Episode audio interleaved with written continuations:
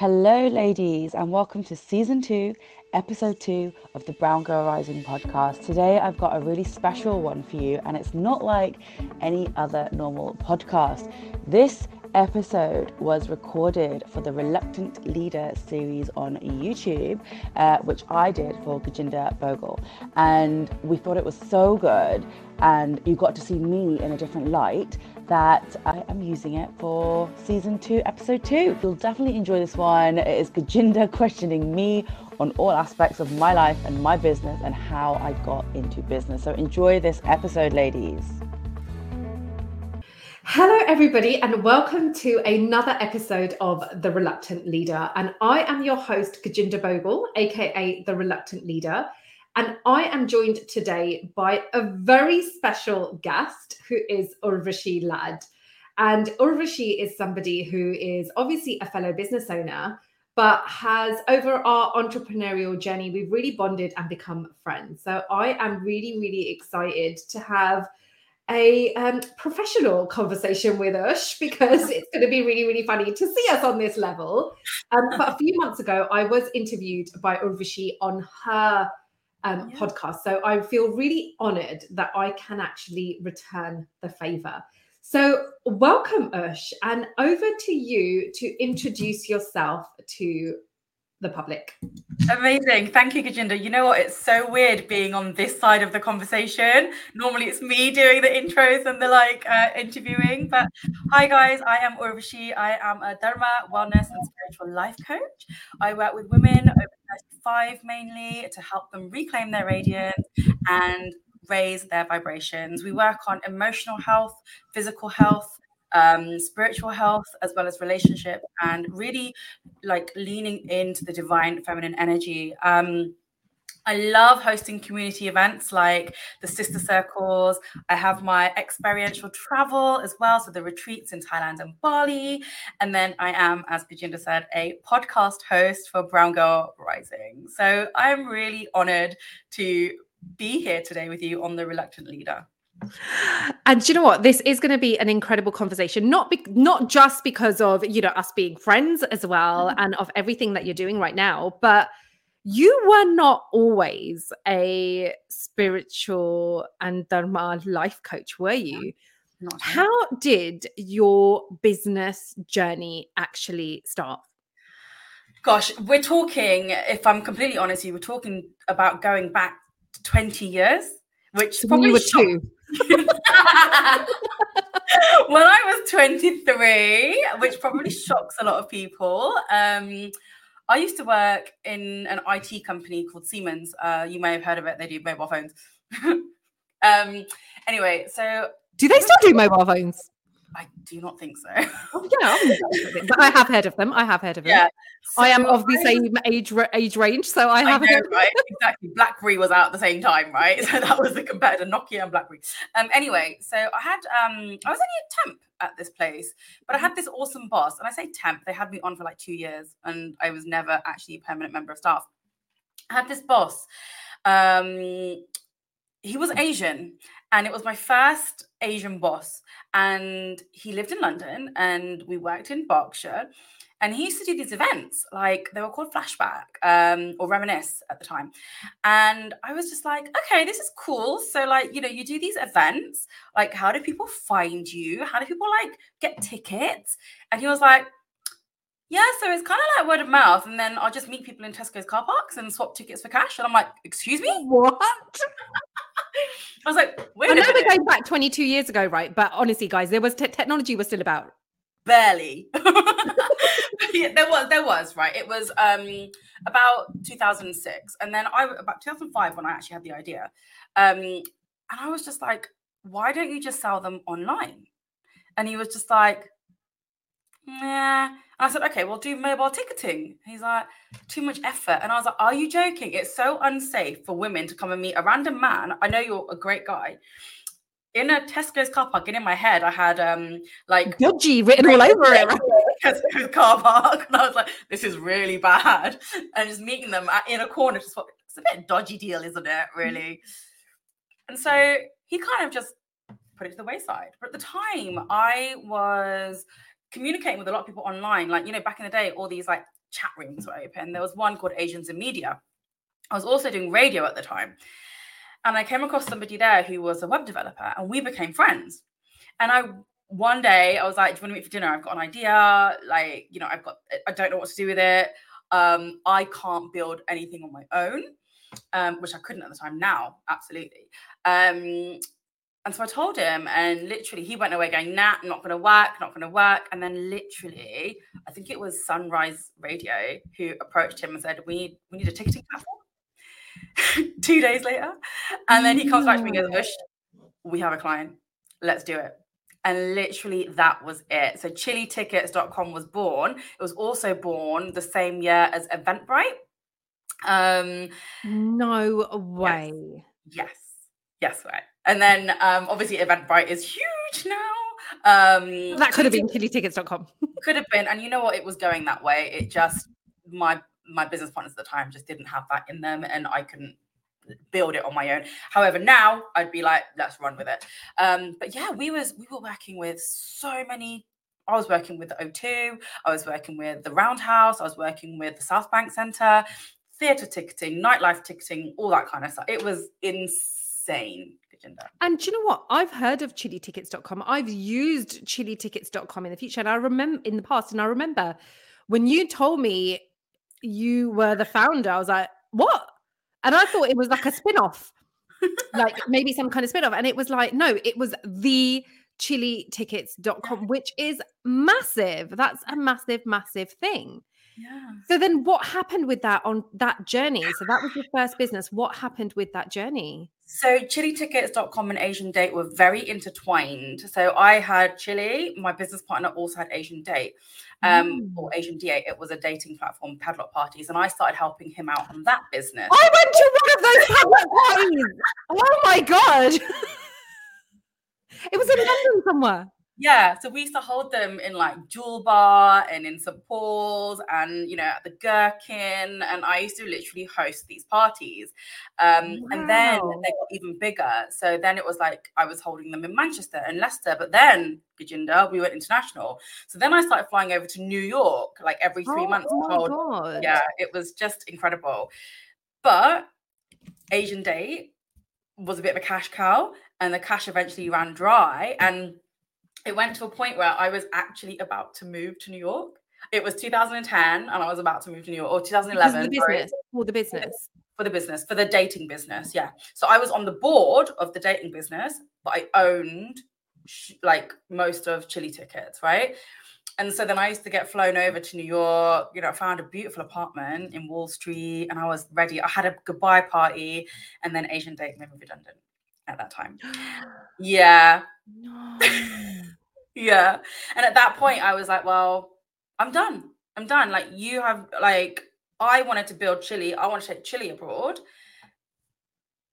which had some money in it, but there just was no interest. They wanted to focus on Asian Date. And so we kind of parted ways. And I, um, yeah, I sold my shares, majority of my shares at that time. What in chilitickets.com? In chilitickets.com. Is it still around? No, so it was sold to one of the mo- Lyca Mobile or Lebara Mobile, one of them, um, as a ticketing platform, and they just took the database and did nothing with the platform, which is really sad. And it really, it was my baby. It was my absolute baby, and it makes me so sad mm. that it doesn't exist anymore. Sometimes I still Google it. What did the logo look like? Oh my god! And do you know what? And it wasn't just any old baby; it was a baby that grew to be a very big child. Yeah, and a very did. successful one at that. Yeah, absolutely. Okay, amazing. So we've got chili tickets. We've got yes. that chapter that closed, that door closed. And what happened next? Because I believe you've had five businesses, or you've got five businesses, yeah. or there's been another journey. So, what happened after that? I didn't go straight back into business. Um, okay. I went in. I stayed in the ticketing industry um, for for the theatre industry, so for West End and Broadway. Um, I built another website with obviously I outsourced the building of it and the coding of it um, called fromtheboxoffice.com, which still does exist today. Yeah, don't tell me you've used that as well. no, I haven't, no. you will yeah, when you go and see it. You will, you will. Theatre's coming. Um, yeah, so I built that website. Um, and I stayed there for a year. And then I got kind of headhunted to go into client success. So I went into client success. Um, I guess I was really good with people and they just loved that relationship part of me because I just am a relationship builder. That's what I pride myself on. And being honest as well is the other thing. And I was headhunted and I worked for an e commerce ticketing platform for a couple of years. But then I realized that I needed to do something for myself. And I mm. really focused on my fitness. This was about 2013. I've just moved into my first home that I bought with the shares from chilitickets.com. And then um, I started my fitness journey, and my fitness journey led me to a spiritual awakening. And so then I started coaching people on their mindset and their fitness. And I had a business called Push with Ush. Um, That's yeah, when I met you. that is when we met. Um, and that was a very successful business, especially in the lockdown. Um, you know, I had women, I probably trained about two to 300 women over the course of two years of lockdown, wow. just on their mental health and their mm. physical health, mm. but mental being the priority. Um, then what came after that? Um, so then there's chili tickets, there's Asian Date, there's Push with Ush, there's the little bubbly truck. The little bubbly truck. I loved this, the little bubbly truck. do you know what the idea? What, how do you go from um, pushing with Ush? Yeah to a bubbly truck. huh? Yeah, Prosecco. Uh, where did that come from? Where did that come from? I have always had a very good palate in terms of wine. I can taste flavors, and I've been told so many times by different sommeliers across the world, like Rome and Sonoma Valley and stuff like that. You need to get your sommeliers, you need to do your level one, level two, level three, and become like a sommelier. And I'm like, mm. no, my teeth would get ruined, right? Because they imagine it, right? You're taking the wine, but you're like swizzling and then you're spitting it out. No, thank you. That's a lot of acid for your teeth. Um, I'd rather just enjoy the wine. Um, and so the idea of the little bubbly truck was like, well, I enjoy people. I enjoy relationships. I enjoy making people happy um, and seeing smiles on their faces. And I was like, I really like Prosecco. so then I saw these trucks around the UK and I was like, well, what would that be like? And it was, and bearing in mind, I had obviously I had my business, but I didn't really have 25 grand to invest in a truck. But the universe works in mysterious ways, as we know. And I put it out there I need 25 grand if I'm going to buy this truck and set up a business, right? And all of a sudden, the government's um, collaboration with Virgin Business Startup Loans came into my inbox, and I was like, no, no, no. So I was just you like, are kidding. And guess what? Guess what? Their maximum they'll invest is 25 grand. Yeah. So I applied. Obviously. And I was like, if it's meant to be, I will get the loan. I had interviews with them. I filled out this 30 page form and literally, there was 25 grand in my account three weeks later. And I drove up to Hull and I bought the truck um, and then had it all rebranded. Then created partnerships with um, Peroni, with Warner's Gin, with Prosecco 1947 or 1957, whatever it is, 1747, I think it is. Um, and some other little prosecco companies around like skinny prosecco and stuff like that and i had a business i also did um, footballers engagement parties. So Manchester City footballer engagement party, which was insane. Um, so driving that up and down the motorway, yeah. Oh my! How fast did it go? no, I didn't drive the truck. I drove it on a trailer. Can you imagine? a little motorbike with this prosecco thing. On the worst thing is, I can actually imagine. So that is the worst thing. Oh my god! And Ush, we're only talking about a few years ago. This is only like two or three years ago, right? 2021, yes. Wow, which is two years ago. That is incredible. But, but sometimes but. you realize something isn't right for you. Mm. So I had to let it mm. go. It wasn't right for me. Um, I also got very ill at the time. Um, I ended up like uh, with H. pylori, acid reflux, and it was debilitating, and I couldn't run the business. So um, I had to let it go. It's now she's now in Jersey. I've been invited to go to uh, little parties in Jersey, but I haven't been yet. Um, but yeah, she's having a good life out there. Oh, amazing. So when when did that journey end? So you had so I probably had so that journey ended um what year are we in 23 yeah so oh, that journey ended around may 22 so i literally only had her for a year wow yeah and then after the bubbly truck, is that when you went into dharma and spiritual kind of life coaching? Yeah. So what I had realized is I had to do a lot of work on myself. Um, I got, as I said, I got really ill. I had to do a lot of work on my mindset, who I was, what my purpose was. And there's one thing I'm going to be completely honest with you. I have still, after five businesses, right, not been able to Found call myself an entrepreneur. No, not been able to call myself an entrepreneur. Wow. Isn't and you are not only a business owner or an entrepreneur, you're actually a serial yeah entrepreneur. Yeah. And actually, what makes a real entrepreneur is when you've only got one business, you're a business owner. But an entrepreneur is somebody with multiple businesses and doing multiple things. Yeah. And you don't feel that yet for yourself. No. And why is that? I don't know. I know I know that I've definitely found my calling. This is mm-hmm. my purpose. I know that. It feels right. Everything around it feels right. Um, I think it's just a very scary word. And also in my head, entrepreneurs are billionaires. And I'm not quite there yet. Mm. Well, I don't think any entrepreneur is. to be honest with you, if we actually right? break it down, there's not actually that many billionaire business owners out there. So, you know, if you're you're comparing it to billionaires 100%. But okay, so you don't you don't, you know, associate yourself with an entrepreneur, but you've got a massive drive that has mm. been driving you for the last 22 years since your early 20s. And what is that drive that's driving you then? I just want to make this planet better for everyone. Mm. I I have been through depression. I have had bulimia. I have had mental breakdowns. You know, you I've also had trauma.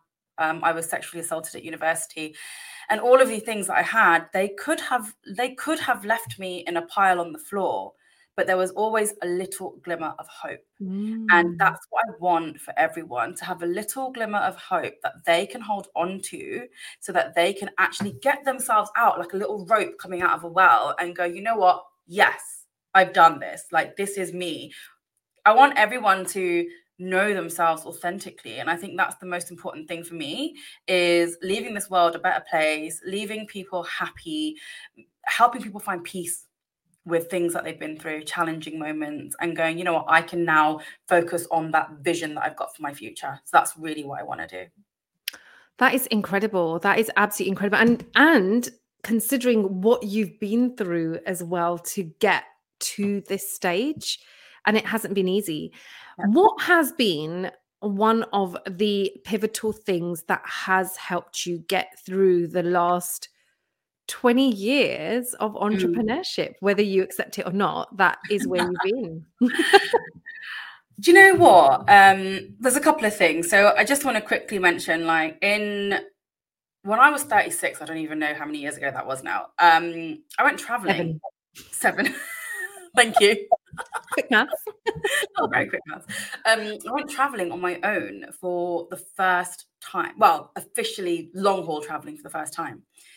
And this was in between the first e-commerce job and the ticketing, uh, or the other way around. Uh, I can't remember. Yeah, one of them. Anyway, and I was out there having this beautiful time, and I was at a fitness camp. And every week we'd walk up this thing called Big Buddha Mountain.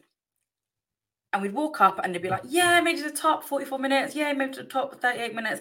The last time I did it, I don't know what happened. But I walked up and I was on my own the whole way up this time. I was like, right, I'm just going to focus on my walk because it's pretty steep, right? You're literally nose to ground at some points. And I walked around the corner and I saw Buddha and my, oh, I just started crying and I couldn't stop.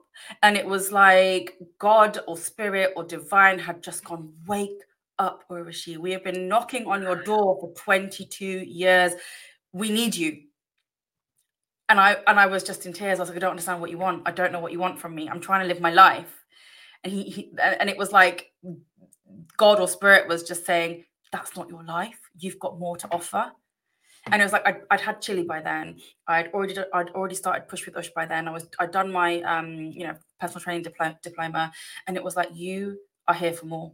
And that was one of the pivotal moments of my life, definitely. And it was just I don't know if you ever had an awakening like that, but it was like God was like knocking on my door so many times, like going, "Come on, come on, come on, Ish, come on, Ish," and it was like the fifth awakening I'd had, I think, in like as many years. It's like, "All right, I'm listening now. What do you need?" So before it gets to a punch in the face, you better just wake up, right? yeah, yeah, absolutely. I think what's got me through is that you know that glimmer of hope, that that faith in something more that I was meant for more, that I wasn't meant to just be a victim, that I wasn't meant to just have like um, diseases and, you know, when I was seven, eight years old, I used to lay on the ground in our beautiful home in Cheltenham, looking at the stars and go, What's the point? What is the point of being mm. alive? Right? I'm here, I'm alive.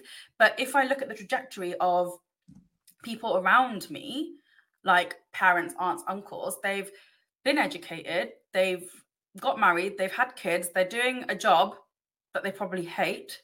Then they go and travel for a few years and then they die. What's the point? And I was like, there has to be a point. We're here. And I'm seven or eight years old at this point. Like, what a weird thing for a child to think. Actually, it's probably not. nowadays. Well, yeah, we know very different now that that's exactly what a seven year old child thinks. And yeah. actually, they're more awake than any one of us. They are. And that's what it was. It was that whole there's more. There's got to be more. There's a purpose. Wow. Yeah. And so, what have, you know, you've been in business, whether you like it or not, for over 20 years. I am definitely the reluctant leader. You are definitely the reluctant leader. Um, but here you are. Yeah. You are a leader, whether it is with reluctance or not. You you are a leader and you are here leading. And over these 20 years, what has kept you going back into another business, another business? Because you could have easily then stayed in corporate, right? You could have got a mm-hmm. job and just stayed in that path. But as reluctant as you are, mm. you've come back again. Yeah. You come back again. So you believe in business a little bit. Yeah. What is it about that? what is it? Um, I first of all, I'm not very good at a nine to five job. I am not very. There is I'm that. not very good at someone saying, Ush, this is what you need to do, and this is your remit. No. Or, Ush, you need to wake up. yeah. Yeah. You're like, oh God, I'm sleeping again. Um, and I was just never very good with your traditional hierarchical structures of a business workplace or, or or kind of having that, you know, boss who tells me what to do every day or checks in on me. And I'm just like, no, I need I, I need to be free. Now, and I'll go back to this in a minute, but human design is a big thing. But for me, what kept me coming back is I love helping people. I love seeing people people's minds just click into action, right? I've had people and, and this is the craziest thing. Like I would never assume people would look at me like this because I'm just a guide. And I, I don't think I give myself enough credit. But I had somebody the other day go, You are like, you are like mother to me right? Like that's how much I've changed these people's lives. Yeah, like, and I am, and it's such a weird thing, Gurjinder. I'm not a mum, but all my life, all my life, I felt like a mum, not in a weird way. Who knows if I'll have children, but it's that nurturing mother, mother figure. Yeah, and I think that's what I was born for. Like I always thought I'd have three or four kids. None of them have come yet. I say yet. You can have mine. Anytime. I love yours. I love your kids. And and that's the thing, right? Seeing people just going, oh my God, you really helped me in a really bad place of my time, or I've lost 20 kilos because of the work we've done. What I don't like people saying is, I've, I've lost 20 kilos because of you. No, you haven't. I've just been the guiding light. You've done the work. Facilitator, yeah. yeah and so that's what's keep that's that is what keeps me coming back. And then i realized um so recently i've been getting into my human design a little bit more and my um, design is a manifesting generator which is uh, with a one three profile of all things but like a manifesting generator just starts something they love and they've got, just got to love what they do. And i love what i do and the one three profile is knowledge and and just jumping in and so i love research. I don't know like i think i must have told you this multiple times but i always have like four courses on at the same time. Mm-hmm. reading five books got four courses then i get overwhelmed like oh just stop. Um but it's just the knowledge i'm seeking. I'm seeking knowledge to share knowledge. So yeah. And i i found a theme actually which i wrote down. Okay. I found a theme between your businesses. Mm-hmm. And um, I want to share my thoughts on this theme. But I feel that with all your businesses, the theme, the underlying theme is that you help people live their best life. Mm-hmm. Yeah, I would, I would agree. The ticketing, the push with Ush, the Prosecco bar, Asian Date, and now you're coaching even your retreats all of that stuff is designed around people living their best life. And there's two things here there's people living their best life, and there's people knowing who they are. Mm. Why is that so important, Ush? I think there is no point going through life sitting on the sofa eating pizza and Diet Coke every night. There's no joy. Why not? unless you enjoy it, unless that is you living your best life. yeah, if that is you living your best life, but with all the knowledge and everything that I've learned through my career, um, through my entrepreneurship. Oh God, I said the word. Um, is is this going to be a turning point? Is this going to be knows? a turning point? Who knows? The one thing I know is that someone who does like is doing that, there is something going on with them, right? Like there is going to be, they're not able to live their purpose. There's something holding them back. They're either living in depression or anxiety. You know, there's a lot going on in the body and we need to let that go. So, yeah. What was your question? is why is it so important? Why is it so important for people to live their best life? Yeah. And for them to know who they are because that's what you help them with. So, living your best life, I mean, we only get one life on this planet, right? And you want it to be the most incredible life. You want to mm. have a purpose for being on this planet. Um, and then it's really important to know who you are authentically because otherwise, you're just walking around not knowing who you are, not knowing what you like, not knowing how to speak to people. Um, you're not being the most truest form of yourself. You're not living your purpose. You're not living your dharma. And then you're just living in this 3D world of being like, yeah, you know, I'm a robot. I go to work, I eat, I sleep, I poop, and then I do it all again the next day. And repeat Groundhog Day every single day. day. And who needs Groundhog Day, right? And you, mentioned the, and you mentioned the word dharma. Yeah. What is that? So dharma has lots of different meanings um, across kind of the subcontinent of Asia, but the biggest one is it's your duty and your purpose. So whatever it is that fills you up with joy mm. and your skill set, it, you need to bring that to the planet. We are all born for a reason, and dharma is your reason. 100% and this is something that we you know it is called different things under different principles. So i'm i'm also a quantum coach. So mm. again in quantum coaching our purpose we've got a mission. Yes. so what might be our dharma is our mission of why we actually came to this world and and that is it. It's to find what that mission is. 100%. and making sure and the thing is we know it right? we know what it is. It's inside of us. We've just got to pull it out by going through multiple challenges to figure out what that mission or that dharma is. Mm. And am I right in saying it's not an easy journey to yeah. find out, to figure out, to go into these deepest, darkest depths of who you really are? It's not easy. It's not easy. Now, if it was easy in terms of you just kind of went along automatically, you maybe are here just to do that, right? Not everybody has a dharma to fulfill on this planet. Some people are just here because they just want to go for the ride, right? Want to experience the pizza and the coke and everything else. Exactly, they've done it on a different light in a different lifetime, different planet. You know, we're here when when it comes to dharma. Those people that have had challenges and traumas and have healing to do, ancestral trauma, all that kind of stuff. Mm. Those are the mm. people that really get to know themselves. And by knowing yourselves, you're able to then help others who are going through the same thing. And so you need to go through that. You signed up to do that on this planet. You, I, and this sounds crazy, but I signed up for the abuse I got so that I would remember. It's a remembering. Yeah. Right? It's a remembering. This is my purpose. Like as a human being in 3D form, oh my God, no, I did no, I did not. But as a spirit, as a soul, to remember my dharma, I did. I did. Because if I hadn't have gone through that, I wouldn't have gone through bulimia right? I wouldn't have lost all that weight and put it back on.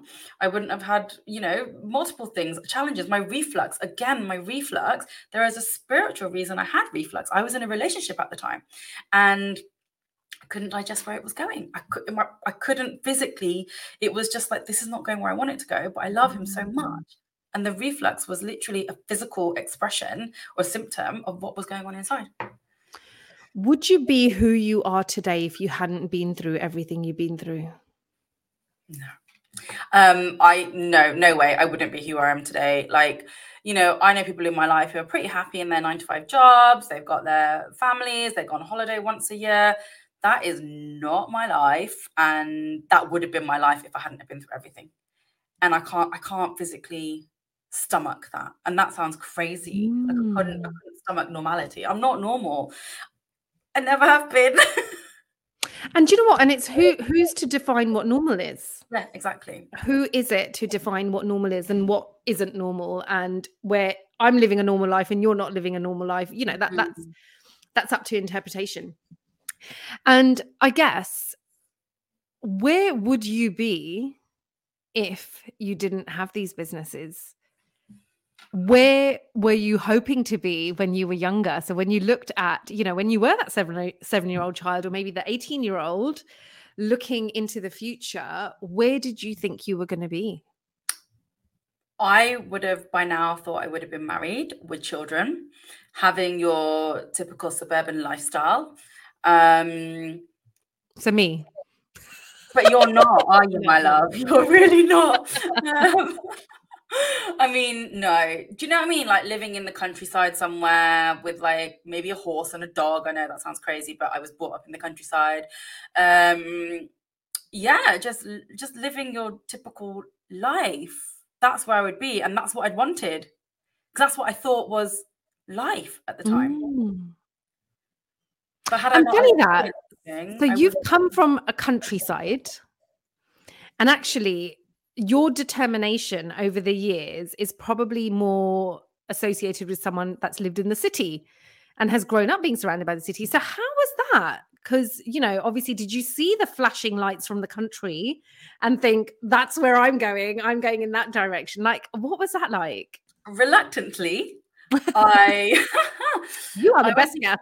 yeah, I went to university in Bristol. Didn't want to go. Mm. Um, I was really a family girl. So I was that typical country family girl. Um, I think as I grew up, and as I went to university, my parents moved to Berkshire. So we came from like, you know, the West Country, and I can still do the accent from the West Country. Um, yeah. Could you do it for us, Gloucester, Cheltenham, Gloucester, Bristol to this side of the world. Wow. And Gurjinder, if I if I tell you something, you're going to be. I won't tell anyone. Yeah, I know. Please don't. But I didn't know what Sikh person was. I didn't know what. And now you obviously know they're the best people. now I literally mix my Punjabi words up with Gujarati words, and I get my mum going, "You mean Tavi, right?" I love it. Like, I love no, it. No, no, Tavi. I'm like, oh, okay. That um, so yeah, so that's how that's how naive I was. And then when I moved here, I was like, I have no friend. I was literally reluctant, reluctantly again forced to move to Berkshire. I wanted to yeah. go back to Cheltenham. I wanted to go back to my country life. Um, but I was forced to move here because this was now the family home. And I had to create a life for myself. And that's when I started radio because I'd always been in radio. I started at BBC Radio Gloucestershire, hospital radio. And um, yeah, and I started in radio here. I experienced some incredible things like, oh, you know, yeah, took my mom to see the Chippendales via the radio station. That was an interesting evening. She's like got her eyes, she's got her hand covering my eyes, going, don't look. And she's like literally peeking. And I'm, Mama. Mom, I'm old enough. Leave me alone. exactly. Um, and then, yeah, it was just, I didn't know Asians. I didn't know Asians. Wow. Yeah. And I needed to know who I was. And that's where the journey started. The Dharma life coach journey. The whole, yeah, authentic self wow. journey. Wow. And what I'm wowing about is that you've got a podcast now. Yes. That is called Brown Girl Rising. So people will probably be listening to this thinking, hold on a minute, you know every single brown girl out there because you're interviewing them. Mm-hmm. So, how did that come about then? So, you've obviously, and I do know bits of this story because we are friends and you have shared it to me, and I was shocked then, and I'm just going to be equally as shocked now. So, you did did not have brown friends. I had five brown friends. They were in my um dance group, but we all split. So everyone's around the country. And then when I went to Bristol, I was adamant I wasn't joining the Hindu society. I was so coconut mm. at the time. Yeah, and and coming to the east, and I call it. And coconut east. for anyone wondering is a brown on the outside and white on the inside. Literally a coconut. Literally a coconut. And when I came to East, I was like, I don't understand these people. I remember Gurjinder the first time my sister went to Nottingham, so very different to me.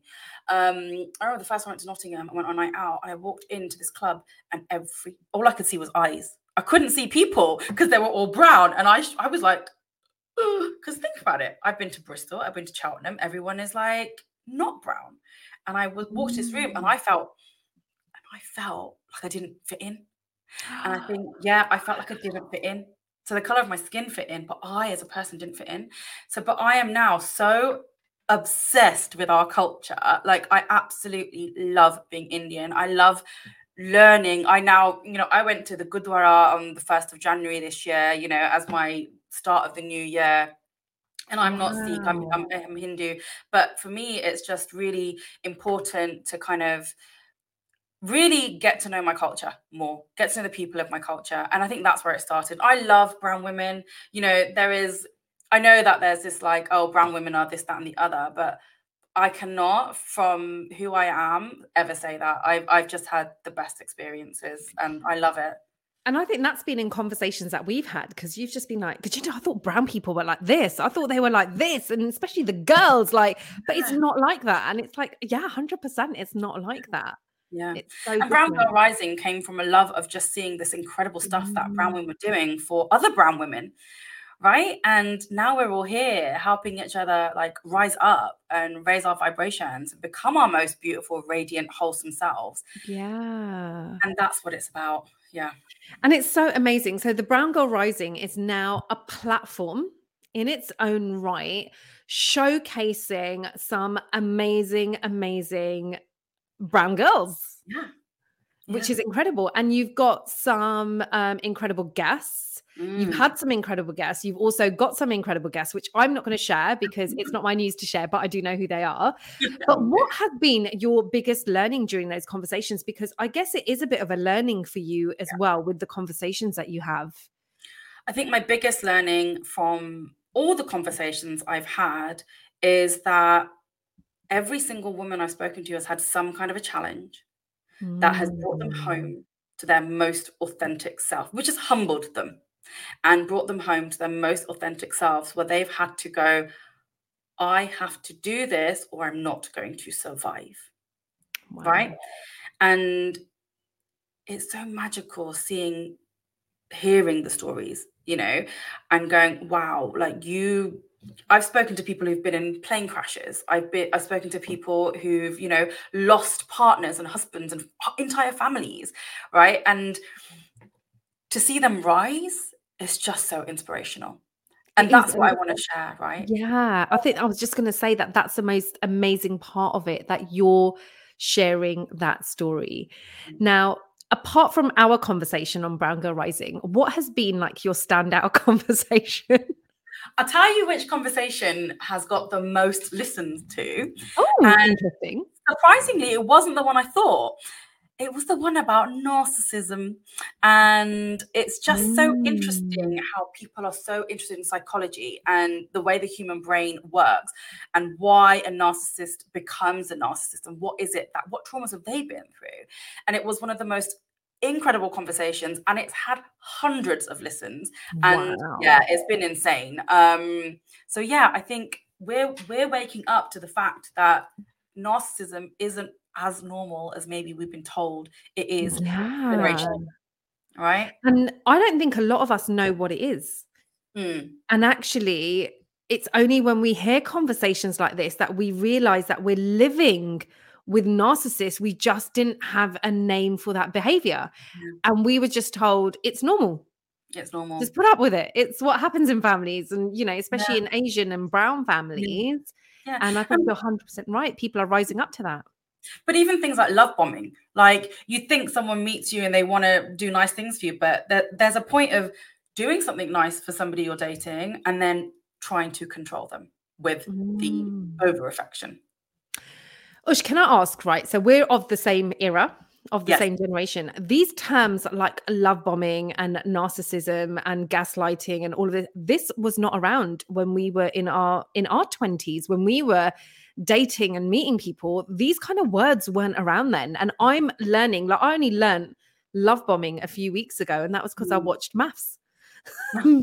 Married at first sight. Like I was wouldn't like, what MAFS, married at first sight. Otherwise, I would not have known about it and Mm. there is so much miseducation or uneducation out there in a lot of this stuff and people are probably living with so much stuff that they don't even realize they're living with Absolutely. There are, you know, clients and people that I've spoken to on the podcast which are going, well, actually, I didn't know this was narcissism, but the way X, Y, Z treat. And narcissism doesn't mean necessarily it's not just from a partner, not just like a romantic partner. It can be a teacher, it can be a boss, it can be your mother or father or your sister. Yeah. It is all about manipulation and control because the narcissist doesn't know.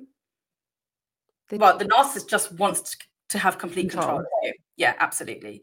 And that's where the love bombing comes in, right? So they will shower you with gifts, making you feel like you are the only girl in the world or the only person for them or the only best employee. And then they'll take it away.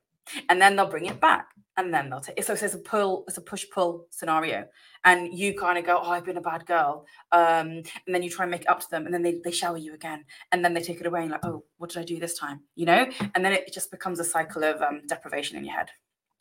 It's crazy isn't it and you don't know what you don't know You don't know what you don't know. so how do you get to know what you don't know I think it's experiences. I think it's doing the research, going, okay, well, this doesn't feel right. Your body, your gut will always tell you if it doesn't Mm. feel safe. Listen to it. Feel how your heartbeat is around somebody. Your heart will always tell you if you are in a safe situation or not.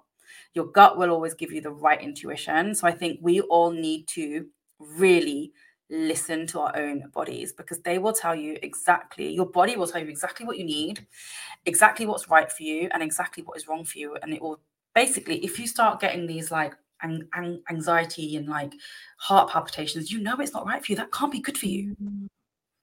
Living in a state of stress and cortisol is not good. And then obviously listen to the brown girl rising podcast because you will learn so much from there as well Absolutely. So, Ush, last question. You and I have the same goal.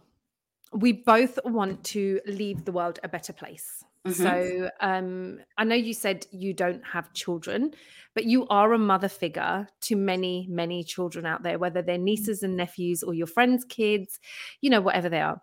So, my mission in that whole leaving the world a better place is to actually leave the world a better place for my kids. I think they've got enough to deal with when it comes to climate change and all of these kind of things. For you, what does leaving the world a better place look like? For me, it's about everybody that I work with, leaving them in a better place. So then they have the ripple effect for their children and their children, and it goes down by generation. If we can break the cycle here, then we know that our future, whether it's my direct bloodline, which doesn't exist at the moment, but you know, or my nephew or my sister, you know, my sister, I'm going to say something to you, right? My sister came to the, one of the sister circles I had, mm-hmm. um, the second one, and she'd always been like, no, Reiki's woo woo, no, crystals are woo woo, no, this is woo woo. Three days ago, she rang me up and she goes, I believe. And I was like, like I was like, oh my god, I changed her life. Like, oh my god, like this is my mm. blood sister, right? As much as I've got all of you guys as my sisters, my blood sister did not did not believe in what I did. I hope my sister's listening to this. and then all of a sudden, when I got, she just basically went, I believe. And she goes, Thank you for the crystals. And I'm coming back to Sister Circle and I'm bringing friends. And I was just like, Oh my God, I've changed someone's life. Now, she is 10 years younger than me. Therefore, generation, generationally, she's younger than me, more likely to have more kids than me, right? So that will filter down. That's the ripple effect, right? That is the ripple effect. Mm-hmm. Mm-hmm. And when we think about these people growing up, getting bigger, leading the world, they're going to be in a far better position than what we've currently got leading the world. Absolutely. 100%. Which is amazing. Amazing. Thank you so much, Ocean. Do you know what? We could probably go on forever and we'll probably okay. have to have a round two at some point. but I really, really appreciate you taking the time out and coming on and speaking to us and sharing your business journey with us. And before we do go, Oh, you're so welcome. Before we do go, how can people reach out to you? And I know we've glazed over a lot of things, but if you could let people know what are all the ways that they can connect with you and take that step into your world? Absolutely. So I do one-to-one and group coaching. It's all about reclaiming your radiance in a in a joy and embodying that truth and uh, you know authenticity. Um, you can find me on Instagram. Um, I am Unlimited Urvashi, um, or check out my website unlimitedurvashi.podia.com, or email me. And then you can also find the Brown Girl Rising on Spotify, Apple, Amazon, YouTube. We're everywhere now. Um, and yeah, just reach out. And I do retreats. So I've got Bali in Thailand. I've got sister circles. I do one-to-one sound. I am here to hold that space mm. in a most mm. empathetic way that I know possible. So if you need me, I'm there. Oh, amazing. Thank you, Ush. And One of the things that I can say is, you know, I've been your friend um, for a couple of years now. And one of the things that I can say is you bring so much lightness. And so much joy into everything you do. So if there any if is if there is anyone sitting in the darkness and feels that they need a bit of light and joy, honestly, just reach out to Ush because I'm sure she'll have something that will be able to bring you back. Will be able to bring you back to joy. I've even had my kids. My kids have experienced Ush. Literally, she's been in our house, she's been in our office. She has been sprinkling her magic everywhere. And just like you, Ush, I would like that for everybody as well. So mm-hmm. thank you, thank you, thank you so much. And we will be back again soon with a very another episode. So thank you, Ush. Thank you.